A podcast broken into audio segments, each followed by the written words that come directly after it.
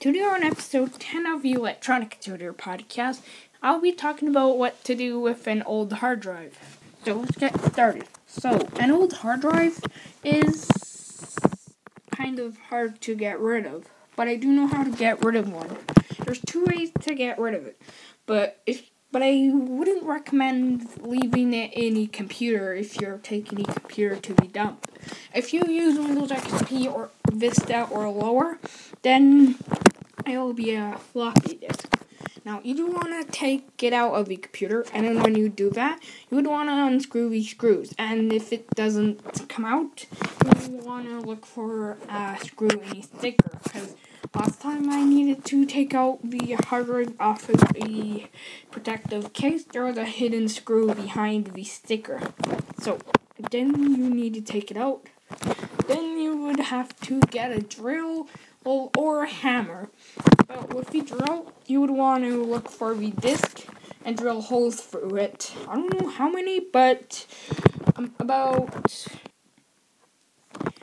four or five will be good, so no data can be read.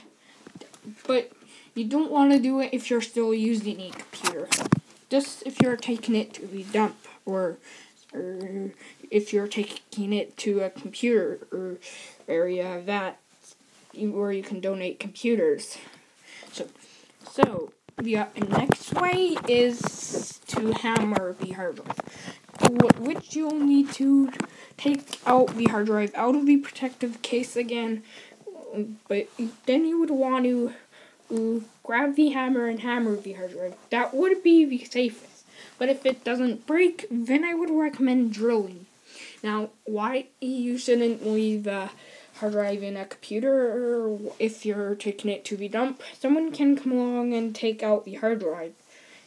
Now, if you can't figure out how to do it, you can get a video of how to do it uh, if you contact me. Then I can mm, give you a video link.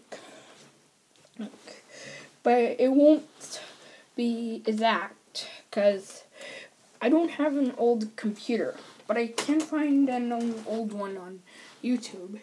So, hope you enjoyed this episode. I'll be next week. I'll be talking about about cool extensions for Chrome. Hope you enjoyed this episode. Thank you for listening and have a nice day.